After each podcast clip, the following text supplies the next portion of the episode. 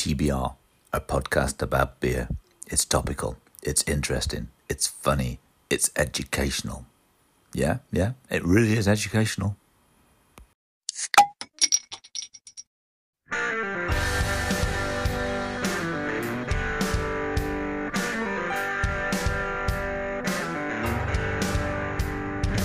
This is Tallboy Radio, the beer review with a difference. Join your hosts, Beans, Gaz, and Andy each week as we give you all the news you need to know about the world of beer and brewing. Take a tour with the ABC of beer and hear about all market Belgian and craft beers that you love or are yet to discover. We want you to join in our weekly debate as we choose a random topic with a foamy top. Get in touch with us at tallboyradio.com or drop us an email at mail at tallboyradio.com. Check out our social media at Tallboy Radio on Facebook and Twitter and at Tallboy Radio Podcast on Instagram. Right, the show's about to start, so go grab yourself a cold one, kick back and enjoy. Welcome back to episode 7777 of Tall Boy Radio. We've had a little bit of time off. There was a little bit of a gap. You won't have noticed it because we've been releasing them on our regular schedule, but we've had a little bit of time away from the mic. So it's quite nice to sit down and get some sweat in this studio. So, who wants to say hello first? Hi guys, great, great to be back. Great to be back with the boys this week. I am drinking, and um, it might be new beer for me on Turbo Radio. It's actually a Tsingtao. I don't know whether you can see that. I just thought I would sample a couple of beers from around the world, as that's my A for all markets and around the world. So I thought, why not, rather than sticking with the usual, and as per normal, out of a TBR merch glass. So yeah, looking forward to this. Winner, winner. Andy? I love Tsingtao. Every, every time I have a Chinese, I've got to have one of them. I'm on a Cannonball Indian Pale. Don't know if that smokes in. Oh, there we go. Oh, there you go. Yeah. Who makes it? Who makes that Uh, one then? Magic Rock, Magic Rock. Yeah, I thought it was. I thought I recognised that style. I can. seven percent. Very nice. Very nice. A tall boy glass as well. Yeah. That's all boy glass. Get the merch. There we go. Nice work. Nice work. I am drinking a beer from just up the road, Mobberley Brew House. You're familiar with those, aren't you, Andy? We've had a few of those in our time. You had a couple. We have, we have, we have. Uh, this is a new one though that I haven't had before. It's called "Your Call is Important to Us." I think it's a reference to one of the brewers used to work in a call centre, if I remember correctly. Did some of his good work there. I think he started brewing while he was working there. And it is a DDH five percent, and it is out of a tall boy radio glass. And then look at that! Look at the colour on that. It's lovely and thick and cloudy, everything that a dipper should be. And I got to tell you, it's actually quite quite bitter for it for a dipper. But that that first taste of bitterness goes away after a while, and there is, as you said, you picked up the smell, didn't you? Mango. Yeah, I thought mango. Yeah. Yeah, Wi- without looking to see exactly the ingredients, I, I definitely got a, a, a smell of mango in there. So mm. yeah. Well, there's no mention of mango on the can, but it certainly I can taste I can taste that fruitiness to it. And that one has got a rating of 4.2 on the Untappd app. So let's whip straight into news. Who wants to go first? I've just gotten really. It's on the back of what we spoke about last week in terms of sort of sustainability and and and so on. And there was a craft brewery in Australia, Young Henry's, and they've partnered with some climate change scientists. And effectively, what they're doing is they're they're trying to capture CO2 via algae and microalgae. So what they're saying is obviously you need in the beer process CO2 is produced when you ferment beer. So what they're saying is is that actually that they're going to try and they've developed this microalgae that collects the, the CO2 so it's not released back into the atmosphere. So I just thought that was a bit of a bit of news really on the back of the sustainability podcast that we did last week. Um, and as I say, that's um, they're they're a relatively small brewery in Sydney, but they're uh, Young Henry's. So big shout out to them. And interestingly enough, that news story was sent to me as well as one of the things I had in my news by Dave, uh, one of our listeners, the Oh, guy okay. who we heard at the start of the last episode and, and an episode or two before. Andy, you got any news for us, dude? Yeah, I've got a story of this guy who disappeared for a couple of days, and he basically was he was on an ATV rounding up a cow, his neighbour's cow in America. This is he flipped it and got pinned underneath it.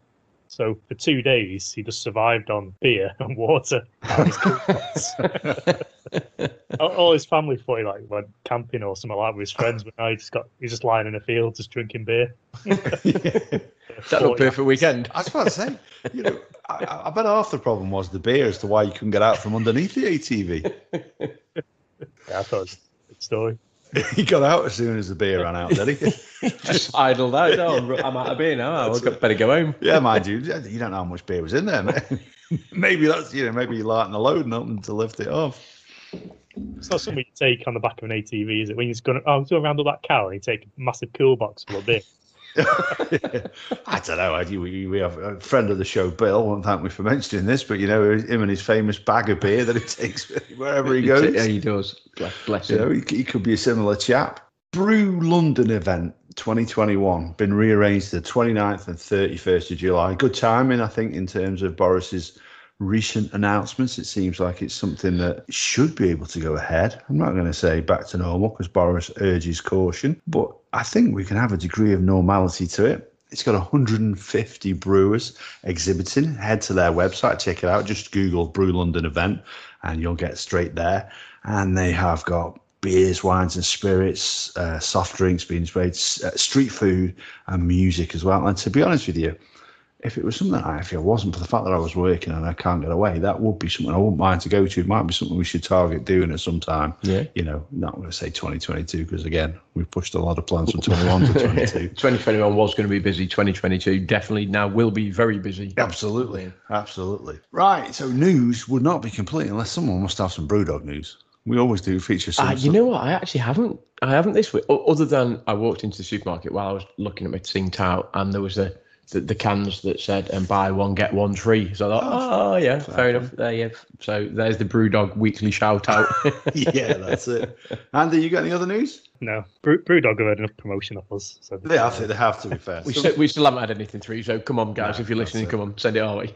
Well, I've, I've got one more then. Maybe Oh, here we maybe go. I'll Try and twist that out. And actually, do you know what? We, we've done a fair. Like I say, you. I know you re, you redressed the balance last time and actually gave some positive stories about BrewDog, but there is a lot of negatives about them. And I've got another negative. And I, well, actually, we love BrewDog. We think they make Yeah, some fantastic I- I like, beers, yeah. and we're- we're not sticking the boot in intentionally. But yeah, they've been criticised for ignoring an advertising standards authority ban on one of their adverts. I think I saw this. Yeah, and they chose to repost it anyway. It's about their new seltzers, and we've talked about Yeah. seltzers hitting the UK market, and it is a 90 calorie drink, and they just they described it as a health drink.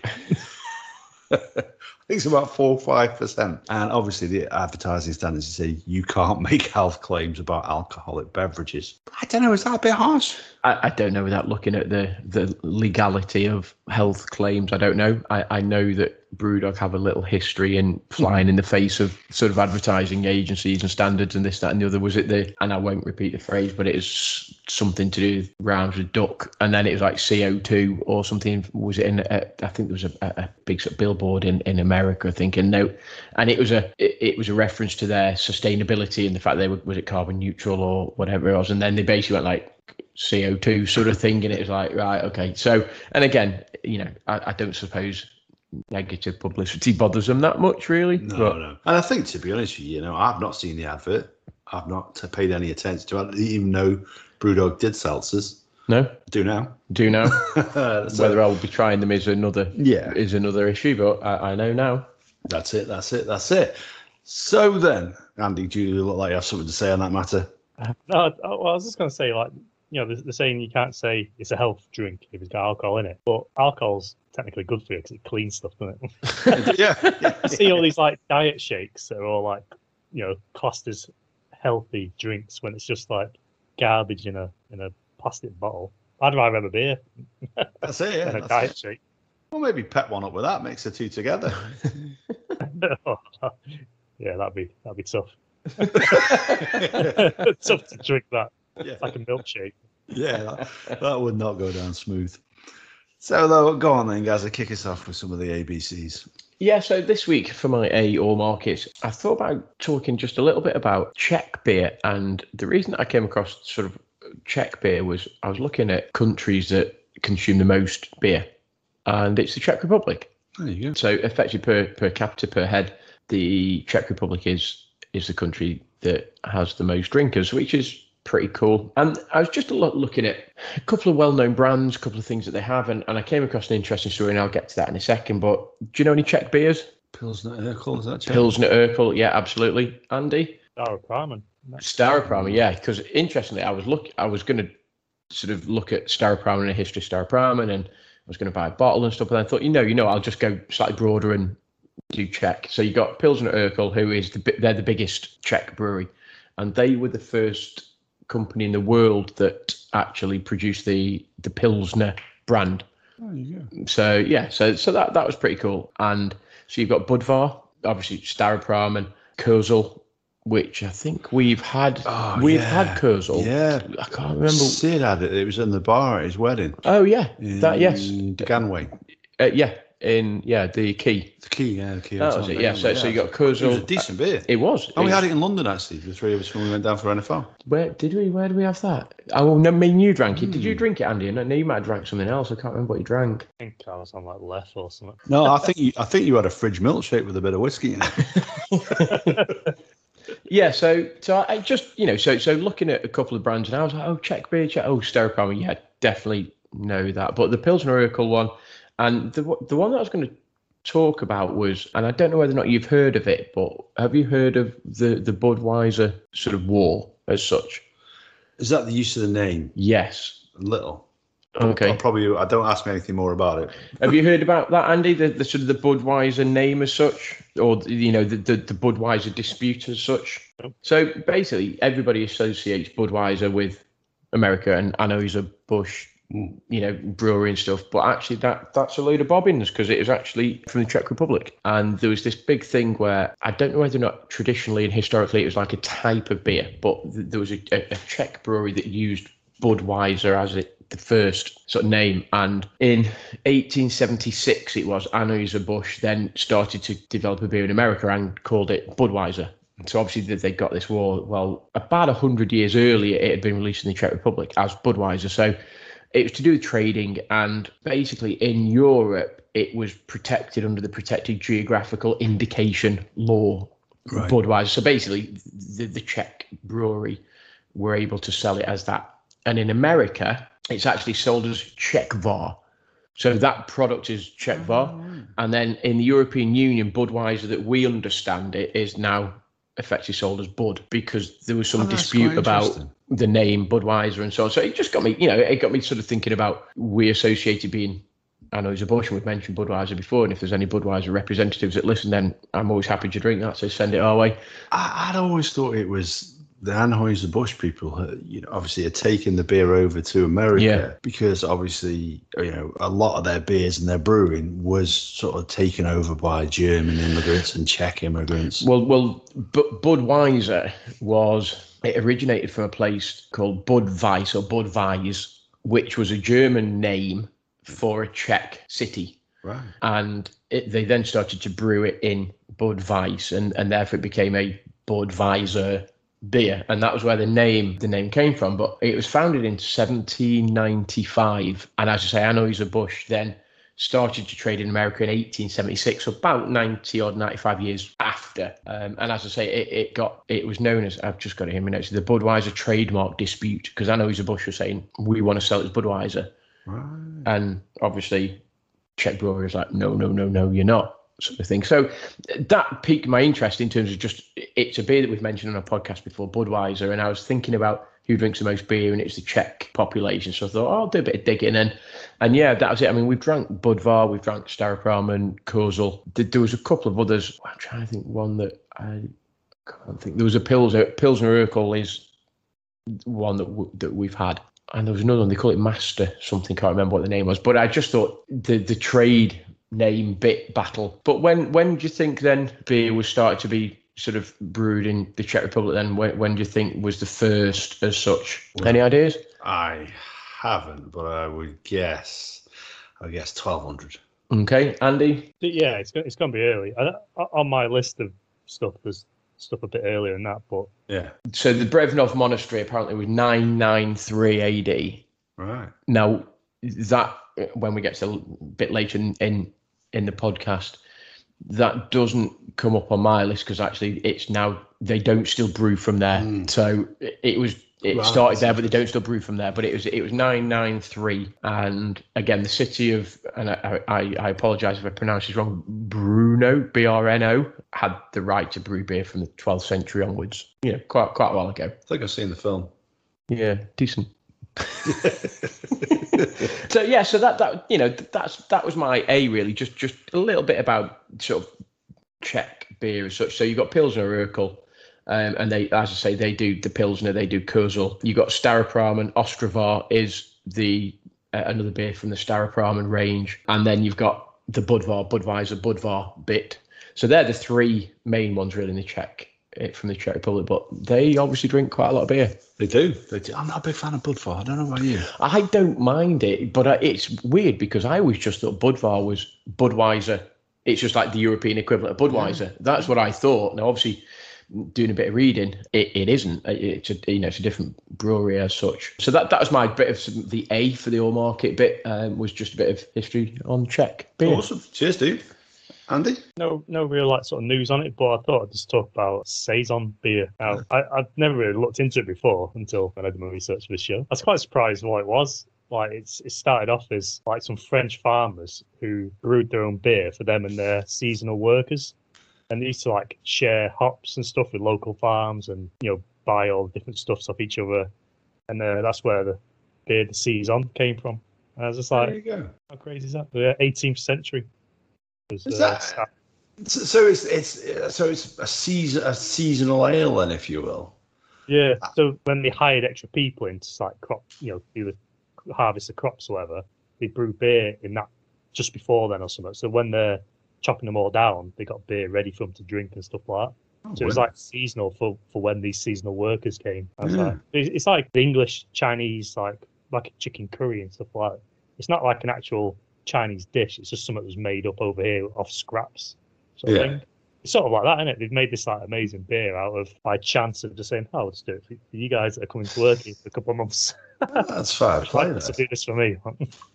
That's that, that's that's a tradition I'd like to see employed in in every walk of life. To be honest with you, I think my company should do that. You know, well done, son. I made you this beer. Please, Make don't, make a suggestion. yeah. Please don't drink it in the office. Again. Cheers for that. Yeah, that was quite interesting. I'll be honest with you, I've seen that on a, on a, on cans and bottles, and I often thought, I wonder if that means it's like it's just a fancy way of saying it's a session ale. It's another something else was wrong about. Yeah.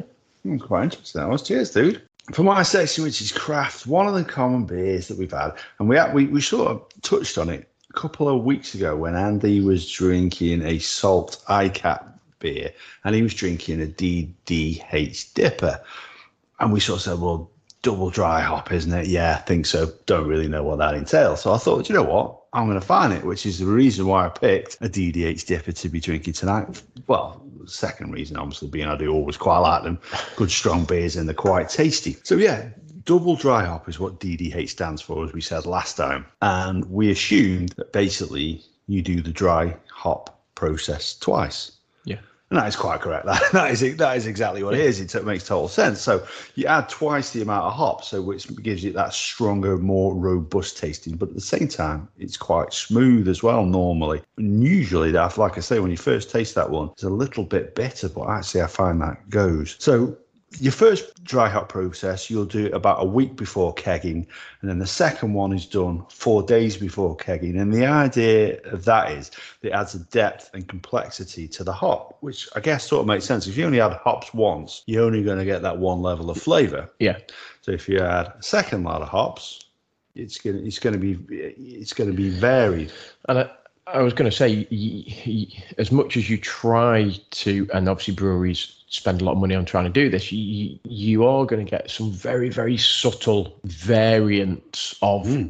depth of flavor. And, and, and, and as much as maybe you don't want that if you're producing and brewing a traditional ale and you, you just add the hops once because that becomes then standard and you sort of know the flavor that there has to be a variance when you do it twice and it's that natural variance i suppose that means that you get subtle changes in the flavor Yeah, exactly. You're quite right, and you can also do it a third time, making it Uh, triple hop, yeah. the old trips, as we sometimes refer to it as.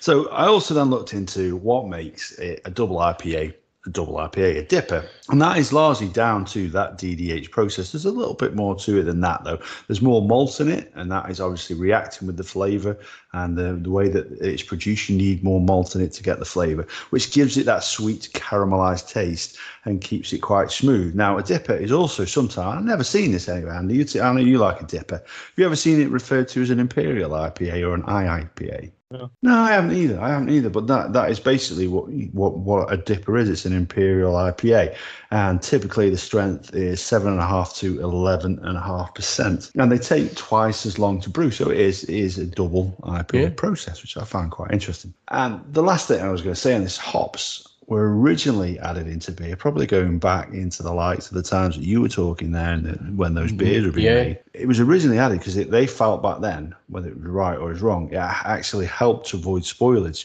So they'd use other herbs and spices in there, but they started adding the hops because they felt that actually helped the process. Yeah. And obviously now, I, you know, I look at what type of hops is in a beer before I buy it. I was looking at doing a little bit of sort of reading in terms of the sort of topic that we're going to go on to and talk about for the next 20 minutes, half an hour. And and they're talking about actually historically, it would almost be like a bit like a gruel or a porridge type consistency mixture. Mm.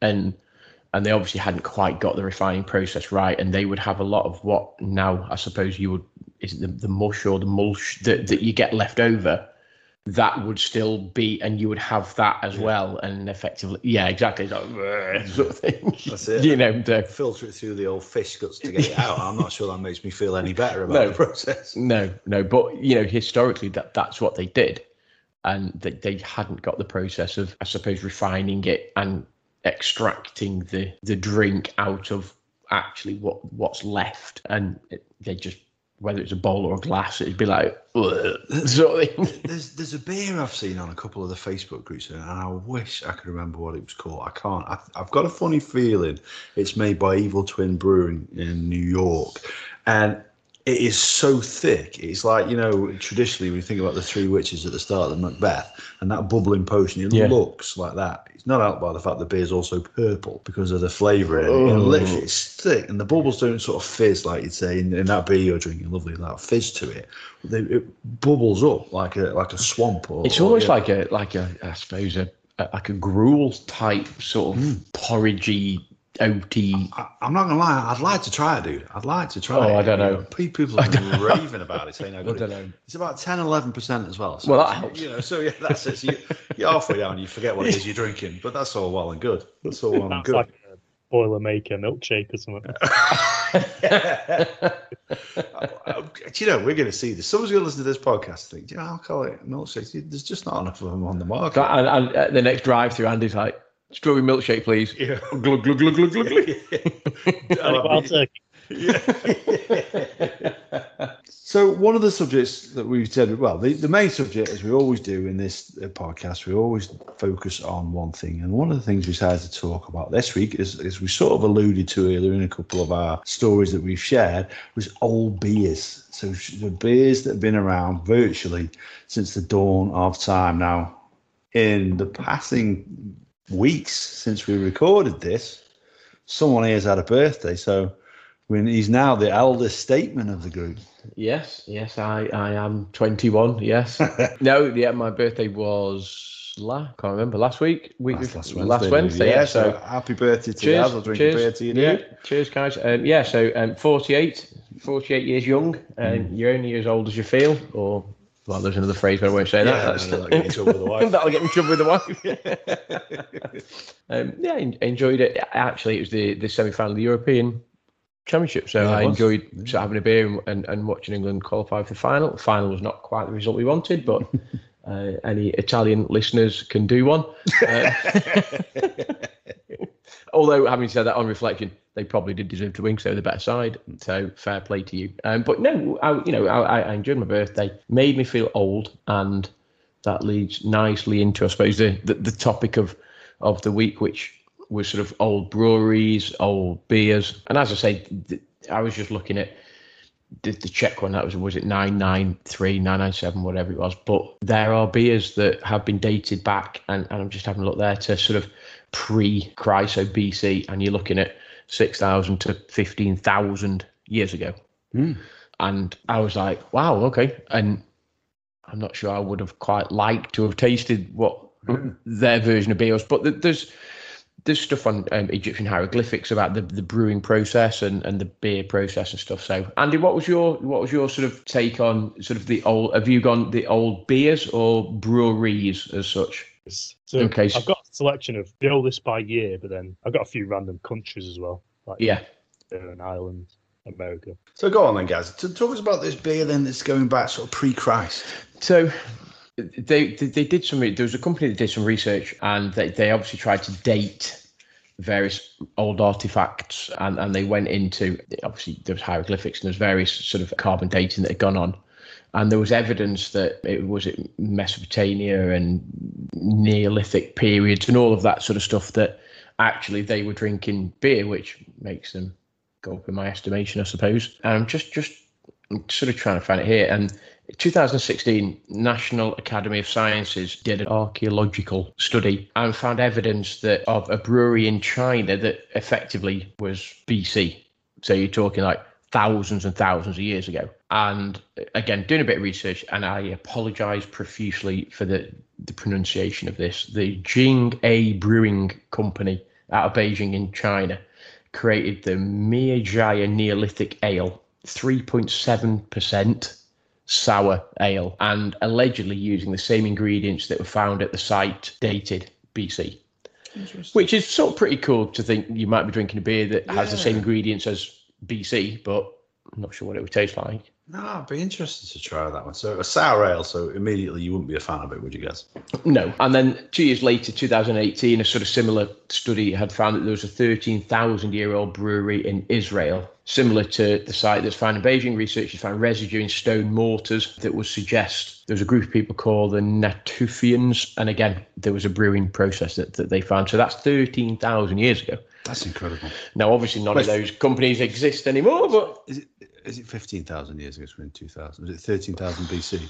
it was, yes, 13,000 So years ago. 15,000 years. So 15,000 That's years ago. ridiculous, isn't it? Incredible. Now, obviously, you know, we can lead on to the oldest breweries that are still in existence. And Hang on a minute. The Flintstones drank beer. When were they? Uh, dinosaurs were around then, so that's that's, Exactly, that's yeah, that's Jurassic period. So that's, that's a while ago. That's That is. what, that's what we missed.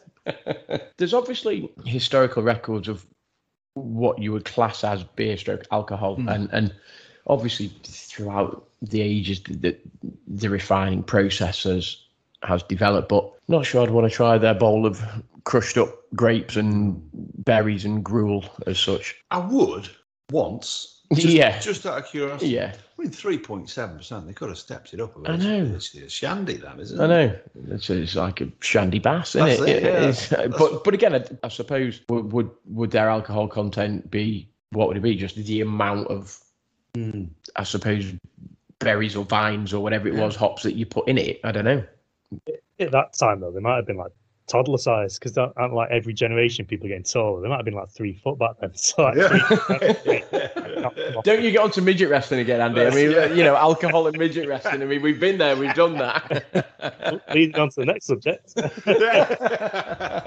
Go on then, Ad. What, what was one? What was one? You, you- did you go breweries? Did you go? I did a little bit of both, to be honest. With Okay. You. Yeah, so I looked at some of the beers that have been produced, and I also looked at some of the breweries. And I think you, you alluded to what like one earlier there, is it the Czech Republic, which was nine nine No, yeah, no, no. So Yeah. obviously, again, that's that tends to be older than the ones that were sort of showing as as breweries that are still functioning today. But Yeah. like you say, it isn't anymore. So Yeah. There's a couple in Germany, in Bavaria, in Germany, that I, that I stumbled across. The the Weihenstephan Abbey in Bavaria, in Germany.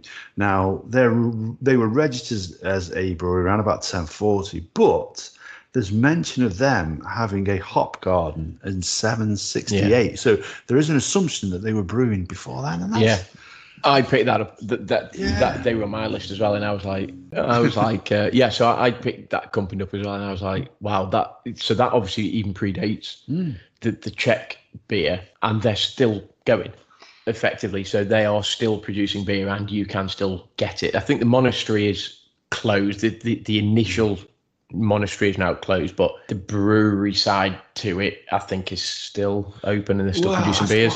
Andy covered this off, didn't you, a week or two ago? Or might have been last week, I can't remember. In terms of the actual amount of Abbey brewers now, there's not so many. So I must admit, I was surprised when you're looking down the long list of places that were that were breweries, all had the word Abbey after them. Although, like you say, none of them had monks there doing that process. But I think that that V Hen Stiffen Brewery, I apologise for pronunciation again. I'm pretty sure they said the monastery closed, but the monks from the monastery actually then continued to brew. So whilst they might not brew in the, the actual monastery where they traditionally did, I think they took their their sort of skills elsewhere and continued to brew under that name, and that's effectively why it appears in the list of oldest breweries that are still producing beer. when we started looking into it, what what what were you imagining that you'd find? You know, Andy, what Not were that. Yeah, what what what were you thinking? What what sort of age were you expecting? A couple hundred years old. Like, Yeah. I knew, like, I've I've heard stories that because drinking water wasn't brilliant back in Mm. like you know 500 years earlier, so they used to just drink a lot of mead and beer and stuff like that. So I thought, oh, maybe there'd be some of that, but some of these places are still going from you know, like you said, then 1040. Yeah, it's crazy. I, Yeah, I was literally thinking like 1700s, 1800s, something like that. There's Bizarre. a, that Ves, oh my god, I can't really say it now. That that brewery in the 1040s. There's a their, their neighbours, Weltenburg Abbey, Yeah, have like started 10 years later and apparently they dispute the 1040 claim thing Oh, really? oh, beer wars. that's it. but they, they made a Dunkel and apparently like they've won awards for like the world beer cup which they won in 2012 as well so Oh, still fair. going strong it's Yeah, not that's just it. like making it for the sake of making it they're still like trying to you know make decent beer that That's everyone likes What was it? The Weltenburg was it ten fifty, and then and I again I apologize. The Affligem in Affligem. yeah. Affligem in was it Belgium? So they they claim it was at ten seventy four or something. So again, you're looking at twenty odd years between the claims of various. I, I- I've not tried the two Belgian, uh, the two German beers, sorry, but I have had the Affligem. and Oh, It's yeah. a really decent beer. Yeah, I'm sure. I'm sure you've had it as well, haven't you, Andy? Belgian bar in Altrincham sells it Yeah, that's right. That's Wow. right. Yeah. So that's I mean that that's I mean that's pretty cool. That is. Did you know? You know, it's been going from effectively what ten seventy four. So you're still drinking a beer that is made by them. It's, yeah, that, that is incredible. I, I wonder how much though that recipe has changed. How recognizable if you, you know, if you sent Marty McFly and the prof back, you know, on time. Mind you, there won't be any room in the DeLorean. It's a two seater, so just Marty would have to go. Yeah. Bring back a keg. Yeah, bring back bring back one of those guys and getting to taste one of those beers now. Sit down, have a crack of this one, see what you think, see how different it is. Well, I know, I know they're saying that the was it the V Hen- Hen Stephen, however you pronounce it, they produce according their beer is is obviously in line with the Bavarian purity laws mm. in terms of what goes in there, and there's only limited number of ingredients that you can use. four ingredients? Yeah, I, I- I know how I've got it. So what have we got? So you've got malt, hops, yeast, and water. Yeah. So effectively, they're the only four things that you can use. And they, they were saying that they've got actually 12 different styles of beer. Still using obviously those those four ingredients, but they've got 12 different styles. And they're I can't think the, the name of it, but basically their wheat beer makes up sort of 88% of their total output in terms of um, what they sell. But yeah, the, the Bavarian purity law obviously dictates you can only use certain ingredients, That's and, and they still use that to, to this day. So fair play to them. Funnily enough, when he said Urquell there being one of the earliest Pilsners, I actually would have presumed it was Holsten. It's just when I think about a Pilsner lager, I think about Holsten. Yeah, Again, obviously made during due to those sort of German laws. I had assumed then this would be one of the old ones. So, so when when did he say Urquell was made from? That was- 1842. It said uh, according so it said Pilsner Urquell sort of introduced in 1842. And that was the first one that used the the Pilsner mm, sort of name or the, the, the type of beer as such. Was the first pale lager, and the name Pilsner is often used to associate with the pale lager and stuff. And and Pilsner Urquell were the first brewery that effectively created a beer that looks sort of similar to that. It's like the golden sort of lager colour as such. And as I say, most most companies will use the Pilsner name just to represent what what looks like a, a lager, effectively. Because prior to that, I suppose it would look like a, a bitter or a mead or a gruel or a porridge or whatever it may be. But yeah, they they, were the first, and it, it says here it's characterized by its golden color and clarity. Nine out of the ten beers produced and consumed in the world are pale lagers based around Pilsner Urquell's method of brewing. There you go. So, so yeah, so, but it, as I say, it, it's interesting because when you looked at old breweries and stuff, I think Grolsch was in there, Mm, yeah. which sort of it sort of surprised you in a way. But then you think, actually, you know what, Grolsch has obviously been around for hundreds of years as such. So, 1615. yeah, 1615 they've been making that beer since, which is incredible. Yeah. The green bottles, which they're famous for. the green, bottle and and then the sort of fashion phase where you would take the tops tops off and yeah. you tie them on your laces. And yeah, Andy's too young for that. Remember that. But they, yeah, they added those green bottles in 1897. Yeah. I'm not sure they were putting them on the no, sure not. No, then. no. 1897. Uh, but the the other one, the, the the famous one, is Stella. Yeah. Yeah. But I mean, that one says it on the can. Remember the Yeah. Well, what- It's 1366. Is that what it was? Oh, yeah, I'd have said 1066, but that's No, that- that was a different. There was significant that happened in that year. Was it that? Was that when they won the World 1966. Cup? Yeah. but yeah, so I look at this one because I thought about this. So Stella Artois, 1366. So that began as a brewery in 1366, but it was Dan Horn. Not Dan Horn. you know, that I'm just butchering it with my, my Belgian or, or Flemish. I don't know if it's Fle- Flemish or French accent. And then obviously it is now Artois from Sebastian Artois, who took it over at some point. But Stella Artois, first made in 1926. So they might sort of ride on it being an old beer. But actually, that But I mean, so don't get me wrong, it's been around a few years, you know, sort of 95 years. And it was first done as a Christmas beer, as a special Okay. edition Christmas beer, but it was a really popular one. And obviously, the word Stella means star.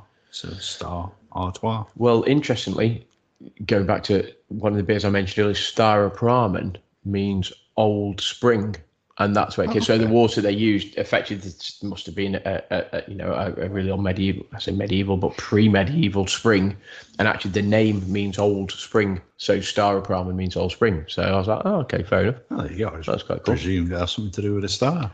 Yeah, brilliant. No, that's right. And and then- and then the other one is Kronenbourg, which is Kronenbourg 1664. Yeah. sort of thing. You know, you, that's the date that That's it. you remember because again, that's on the bottles, isn't it, and stuff. So So, and those those are the sort of the age of ales I was expecting to find Yeah. when I started looking to that. So Yeah. 350 plus ones. Yeah. Go on, Andy. You said you you know you said at the start of this that you had an idea of some some different countries, some different uh, countries that have been randomly producing ales of different old beers from there.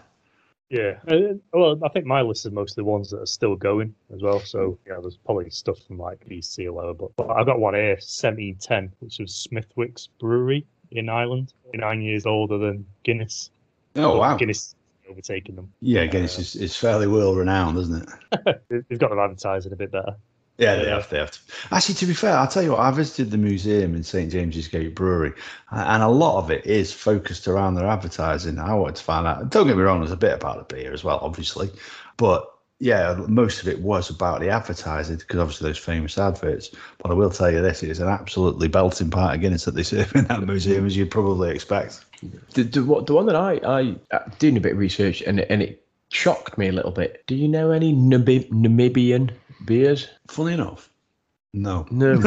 well, no, I, I didn't either. And apparently, according to Google, Namibia is the second largest consumer of beer in the world per capita, behind the Czech Republic. Now, it, it's not a country that I would automatically assume drinks lots of beer. Imports, I'm presuming. However, when you dig a little bit further, it, it's actually Germ. It's a German colony in, in So obviously, th- there was a German influence, um, and they started brewing there in the late 1800s. And obviously, again, because of the the, the German influence, they and, and I have to read this. They upheld the 1516 Reinheitsgebot beer purity laws of Bavaria. So again, similar, you can only use certain ingredients in your beer. But Namibia was like second to the Czech Republic, which shocked me because I would have never have even assumed that that was the case. Your your green monkey that you like very much is produced by Joule's in are they Nantwich based? No, no, the, The Market um, Drayton, aren't market they? rating. Yeah, they make it. They make that beer to those standards. yeah, Yeah, Yeah. I'm, I'm sure Yeah. we, when we had we had that beer on there. Anyway, Andy, go on, tell us some more some some more old old beers from different countries. So the we'll we'll go for the US. I'm going to murder the name of it, but Ringling. In Youngling, Plattsburgh. youngling. Ying, Yuengling. Yuengling. Oh, there you go, yeah. yeah, Yuengling. It's I only know, yeah, I, I only know it because obviously being a Steelers fan. Oh, really? Yeah, it's, it's Okay. It's, it's, the, it's the beer of Pittsburgh. Cousin Bo hasn't told you how to pronounce that name, has he? So no. no, no, no. And if you know, hopefully he brings a can over if he wants to, though. I've Well, never tried obviously, it. well, obviously, Pennsylvania is that. That's where it it, it originated. So Yeah. I suppose your your Pittsburgh link there Mm. helps. Absolutely, absolutely. So when, when was that? Was I mean, I got that on my list as well. Was it eighteen twenty nine? Is what I got. So Yeah, which again is what's the date today? We're coming up to the 14th tomorrow, is it? The 14th of July as we're recording this. So Yeah. Billy the Kid was killed on that date in 1881. So I wonder what sort of thing they were drinking back then, how close it is to what we're drinking now. I think a lot back then it was rock gut whiskey, etc., etc., yeah, etc. I, I, But, I, yeah, it- I suppose back in the day, it would be what we would now class as your more bitter type Mm. drinks. I suppose you know your, your darker, m- more perhaps heavier Do you think? Because I mean, they're they're very fond in America. They're very fond of the sort of the lighter pale ales and you know and the lagers. Traditionally, very very heavily consumed. Don't get me wrong. There's a massive market now for craft beers and like I say the Yeah. darker beers and everything that you're talking about. But But I wonder when that switch. Ha, I, I suppose, as I said, I suppose traditionally it would be the darker, heavier beers. And okay, you go back to what I mentioned earlier about the the Anheuser Busch, Budweiser. Were they the first? But obviously, you've got now your young Youngling, England. Yuengling, eighteen twenty nine. So long you- time ago. That's and I'd be interested to know what their what their products are like, Mm. and Mm. what type of. Go on, Andy. Sorry. Well, I was going to say the German immigrants apparently, Hmm. so you can guess it'll be like a Pilsner-esque or Bavarian sort of wheat beer or something. I, I I mean, go that far as to see what type of beer they do, but Well, the Youngling families Flight. alone. It, they, they do young youngling Yuengling flight which is a low carb low calorie light beer which sort of makes you think it's probably like golden in color mo- what you would class as more traditional pilsner or lager type beer i don't know Possibly. I mean, uh, Pennsylvania actually got a great record in making different beers. Obviously, the Steel City beers there, and then there's Rolling Rock. That's Yeah. Latrobe, Latrobe, Pennsylvania. Rock. I haven't had that for Yeah, I years. just think it's an old Latrobe. Wow. Yeah, Latrobe, Pennsylvania. I've not seen that one for a long, long time. yeah the, the, the, there was one in it said a, a vienna style lager brewery in mexico so that was 1865 um, Danny Trejo obviously might be interested in, in, in, in sort of that as such, and we mentioned it before. But that was later acqu- acquired in the 1930s by the Modelo group. Oh yeah. so so that that was obviously Mexico as such. But the oldest. So what what what else other than that vest? The the gym one that I'm not going to try to pronounce. The V Hen Stefan.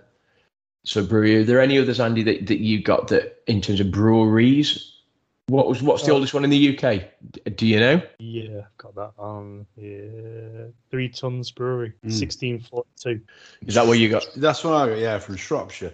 But Shepherd Neame gets an honourable mention. You see, I got well. she- I see, I got Shepherd I got that on a different and- list. Yeah, I, so again, the, the the wonders of the internet. I Mm. got Shepherd Neame when I looked, but then it did say that there was there was another company in Shropshire that argued whether or not they were first or or hmm. not. Yeah. But but the Shepherd Neame is a brewery down in Kent and are still going. And do I know them? Do I not know them? Do I know any of their products? You- you- I think if you were to Google, you, I, and I do def- think I know that. you definitely had Shepherd Neame beers. I, I do think I, I know one of them, and the only reason I think I know one of them, and I'm just having a look now, is so is the Spitfire. so, so they yeah. do spit, yeah. and now I've had a Spitfire, and it's lovely and it's very nice. But that was back in my, I suppose, pre-craft lager days. But the, yeah, the Shepherd Neame was, and they also, I think they also export under, is it all matter, but imported under, is it Sam Adams from Boston, which is an American, obviously American company, and I think they they import under Sam Adams. But the Shepherd Neame, it's interesting because again, depending on which website you look at, it depends which one you, you sort of you go with. But I, when I looked, I got Shepherd Neame. I'll tell you another of their beers you'll definitely have had. It's a little bit of a stronger one with a very questionable name.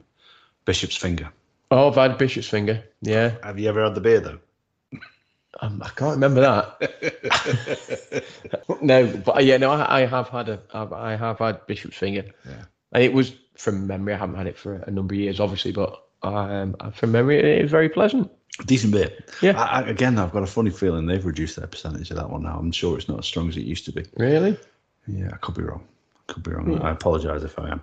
I tell you one thing I did come across as this was sort of an unusual one. And actually, when we did that weird beers list a while ago, this one could have fallen into that actually. Because have you ever heard of a beer called Wreck Survivors Ale? Mm, no. You ever heard it, Andy? Rings a bell, but I'm probably not. I'm probably It's it's it's an imperial porter, so it's it's probably one that would definitely find its way into my glass. The sort of thing I like. And this is based. It's a ship that left Calcutta and sunk off the coast of Tasmania in 1797. Now on board was 31,000 litres of rum and beer. So that's a lot. That's a lot. So it sunk to the bottom of the ocean, and some divers in 1977 retrieved some of the beer out of there.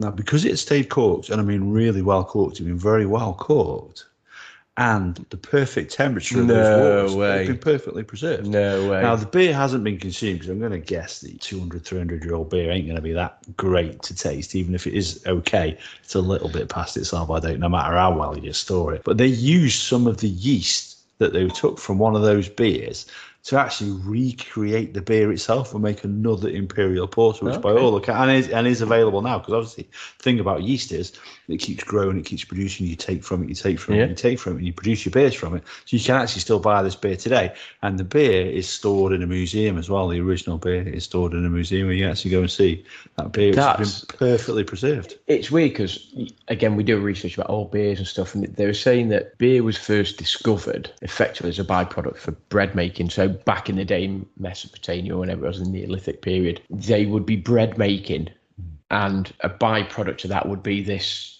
fluid this liquid and that effectively is It would make it sound very nice. beer A by, fluid byproduct. a fluid byproduct of bread making. Yeah, it doesn't sound great, does it? But when you think, you know, your yeast and your bread, and you sort of think, oh, okay. But I'm intrigued to know who the poor fellow was I thought, you know what, I'll just try that. yeah, I bet that tastes delightful. I bet that tastes really nice. yeah.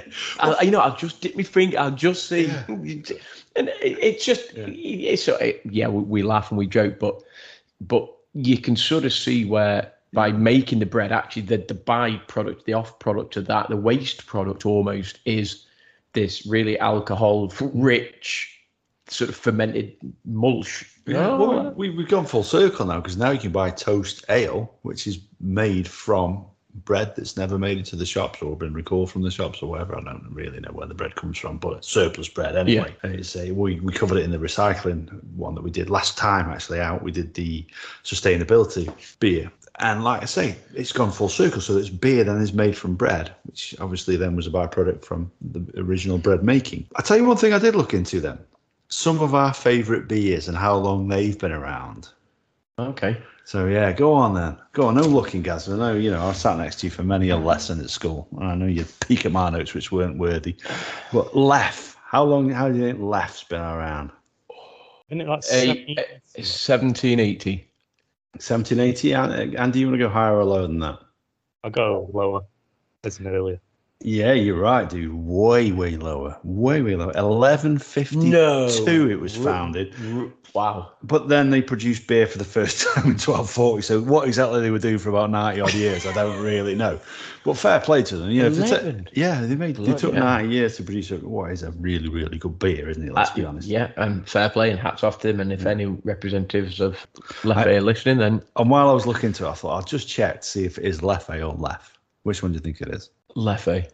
Well, given the clue that I said left at the start, Is it? Is it left? it's left. Is yeah. it Lef? It's Lef because it, although it's a Belgian beer, it's, it's the French-speaking part of Belgium that it's made in, and it's left. Yeah, I had, to, I had to look. Go on, Hoygaard. Oh, you knew. I knew you were gonna ask me that. Yeah. I should have looked at it. I'm amazed. I don't. I don't. I don't think it's as old as Lef. Or You're Le- right. or Leffe. Yeah, you're right. Uh, You see, I think that I'll I'll go mid seventeens then. Andy, and I hope you're not googling this as I say. it. Hey, look at him, of course he is. Look look- at his he look- eyes. he Look at him. looks sneaky. What, what are you googling? He's got a foot pad. Keyboards on my lap. I'm going to say 1860. 1445. Really? And they produced a wheat beer since 1445. Really? Yeah, that, that beer, Wow. that, that very, don't get me wrong, I'm sure it's a very different beer now.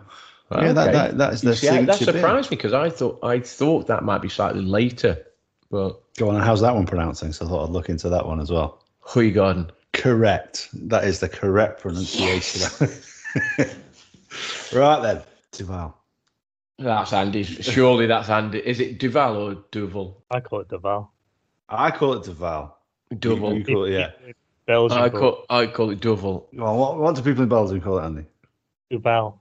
Duval. Yeah, it's pretty close actually. It's Duville is, is Oh, the okay. pronunciation, the Belgian Okay. pronunciation. So, so in effect, none of us are right. Yeah, on that one. okay. So that surely is Andy's. Come on, Andy. You need you need to get this. Sure, it's going to be earlier. I think 1600 and something, but I think it's a touch earlier. Twelve. Well, this one really surprised me. 1871. No way. That's no way. It's really. Yeah. Yeah, they've nailed it. They've nailed it in that time. Wow. Just, I'm only six hundred years out. That's it. Go on then, go on. The, the Duchess, the Duchess de Bourgogne. you know what? I don't care. Yeah. I'm genuinely. I, I, th- I think they brewed it in 1200 and just left it for centuries. forgot forgot forgot about it for a couple of hundred years. Like, Oh, oh, what's this bottle? Oh, that's all right. Well, I, I actually think the original bottle, when we first tried it, might have been one of the first bottles made. Because it, it was far worse. 1885, Oh, okay. that one. 1885. So when you said before, like, I was going to make a joke actually, but I thought we are going to come back to this that beer produced before Christ. I thought, well, maybe that's what when when, Je- yeah. when Jesus requested a drink on the cross and they offered him vinegar, maybe he was actually given a bottle. Gone. Duchess. Oh, yeah. Wow. Well, one of my favourite beers, we said on here before, Titanic Plum Porter, 2011. yeah. I was going to say yeah. So my last one then, my last one, Delirium. See, I don't think I, I I might be wrong. I don't think it's that old. I say don't think it's that old. I'm gonna go eight, 1840. Higher or lower, Andy? I was going to say 1870 something. So yeah, 1906. Oh, okay. And that one surprised me because that was one I was thinking that must be an old beer. But I Yeah, guess he the said pink- it. Yeah, I didn't Pink expect. Elephant, you know, there's a reference there to, to, to drunks in history seeing those things. So I yeah, don't know. no, I didn't. Yeah, that I thought that might be a bit earlier than that. Mm. But yeah, so those are those are some of the favourite beers anyway that we drink here at Tall Boy Radio, and we'd love to hear from from anybody out there know what their favourite old beers that they tried are as well, wouldn't we? Yeah, I'd be interested to know any of any of the beers that we've mentioned in terms of the oldest breweries, the oldest beers. Maybe we can get sort of Dave from Double Trouble maybe when he comes on next, just to talk about what you know has he tried when he did his beer club. Did he try any particularly old beers? Was there any flavors of beers? Was there any this? Was there any that? But if anyone's out there, hit us up on social media. Let let us know if there's a beer you want us to talk about. You want us to research, find out about, then hit us up. All the usual places. And actually, Dave hopefully will be joining us next week, all being well, and he will be joined by the head brewer, the guy who makes the beer for Double Trouble. With a little bit of luck, he will be joining us, and he knows his beer, so he's Looking forward to that. to shame. Yeah, looking forward to that. That'd be interesting just to pick his brains in terms of the process that you go through and sort of flavors and mixes and testing and all of that sort of stuff. So yeah, looking forward to that. and we're pitching some ideas, obviously. I'm sure we can pitch him if, if, if as long as they don't involve pineapple. I'm not, Listen, we need to put some pressure on this guy to make the milk stoutski. actually, the milk stowski could be. I think that that that could be as long as Sarah, if you're listening, hit us up if you. and, and don't we know mind, she is. Of course. Yeah. As, as she always does. You know, hit us up, Sarah. Let us know if you object because we will pitch that. Yeah, absolutely, absolutely. If you don't reply, we'll just assume that's the green. No reply. go ahead. That, that's absolutely that's the go ahead. Yeah. Absolutely. I tell you one other thing we need to chuck in as well because we're in July now. We have a competition running that We ends do. in July. We do. It's only three weeks left. Something three weeks no, left two and a half weeks so, left. Yeah. So it's predicting the amount of countries that Tall Boy Radio will be in by the end of July. Now we have one person who is one away. Oh, okay. One, we got one. Nobody's got it bang on, But you know, the nearest, the person who's nearest wins the prize. We're not going to deprive them of that. We've got one person that's one away, so there's plenty of time to get in your ideas. So just chuck us how many countries you think it'd be in. You'll have to listen to old episodes of the podcast Yeah. where we'll tell you how many countries that we're in before. Certainly not going to give you any hints now, No. but yeah, definitely, definitely get involved. And the prize will be a sort of a bundle of TBR goodies, and there'll, there'll be the odd sort of mystery prize thrown in there. We're not going to spoil by telling you what that is, but there'll, there'll there'll be a bundle wheeling its way over to you. So yeah, you know, I say have a think, listen back to the old back catalogue, and um, let us know what you think.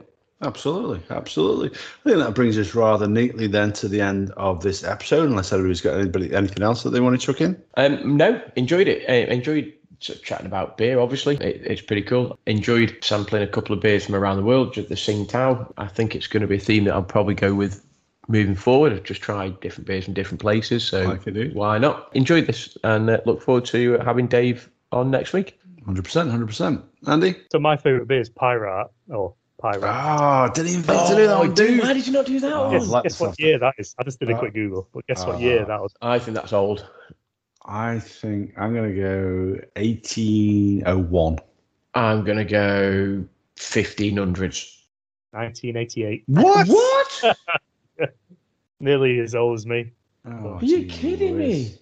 He's in beer as well. That's younger than Gaz. It, significantly. Yeah.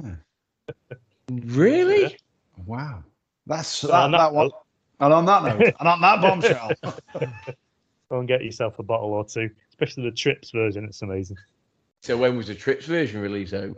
I didn't Google that. and in his research again. That's it, yeah, that's it, quality. Fair play. Ah, That one has really surprised me. Well, anyway, as from me, I'm just going to bid you all a fond farewell. Thank you for listening. Hope you're enjoying the new format. Don't forget to enter that competition.